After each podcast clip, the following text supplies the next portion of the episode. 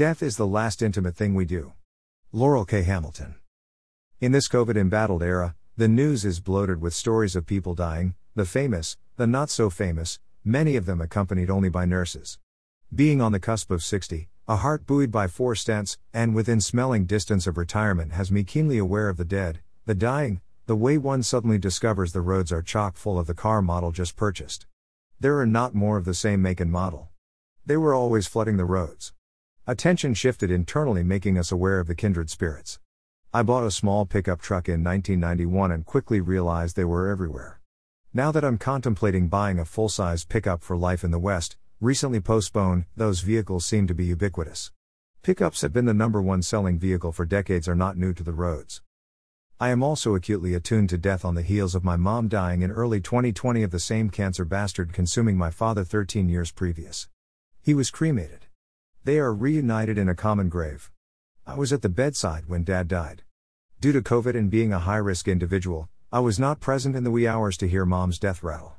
Thankfully, my siblings and children were at her side, so this woman who adored family didn't die alone. To do so would be anathema to the love she embodied. The intimacy when experiencing death is a shock to the system, leaving one, leaving me, feeling as if I was run over by a train. In some respects, I'm glad I learned of mom's passing via an expected phone call rather than watching her spirit escape the decaying shell. I had already kissed her my goodbyes. I am intimacy challenged, in general, which likely exacerbated the agony wrenching my heart when dad died but not experienced as brutally 20 miles distant of mom's death. From those experiences, I fret being the one dying will be exponentially more intimate than watching lifelessness consume a loved one. I fully intend to die alone, assuming my wife has passed before me, to meet my Maker, be it Jesus or Gaia or Karen or whomever, without anyone holding my hand when the hooded reaper slashes my door with his scythe. In movies, people never want to die alone. I've never seen a person in film choose to mosey alone to the elephant graveyard for the final sleep. This desire either makes me an anomaly or the movies don't tell the truth, the whole truth, nothing but the truth, so help me Jah. Truth lacks the profitability of truth embellished. We, humans, tend to be a gullible lot, making it difficult to distinguish between fact and fiction. How else to explain our penchant for eagerly swallowing the most absurd conspiracy theories?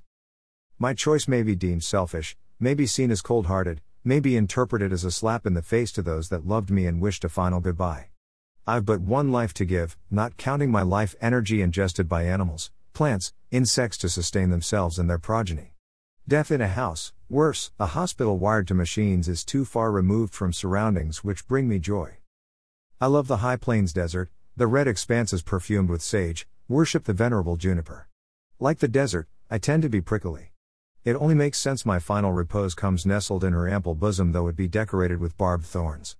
The desert is the titty I suckled for soul nourishment most of my life, the mother whose arms give me comfort, the father teaching me to navigate scorpions, centipedes, snakes that would derail my life journey prematurely, my mostly solitary life journey. It is poetic that I who flourish in solitude should die alone. A balanced equation. Twas a time, I planned a music playlist for my wake and funeral. It was to be an epic tour of the songs I loved while mortality still clung to my human coil. Now, the only music I want in my final moments is the wind whistling through trees carrying the celebratory howl from a coyote band and the beautifully decaying trill of canyon wren. Ideally, I will be resting against a gnarled juniper in my very own elephant graveyard watching the sun set with my final breath far from eyes intruding on my last act of intimacy. January 16, 2021.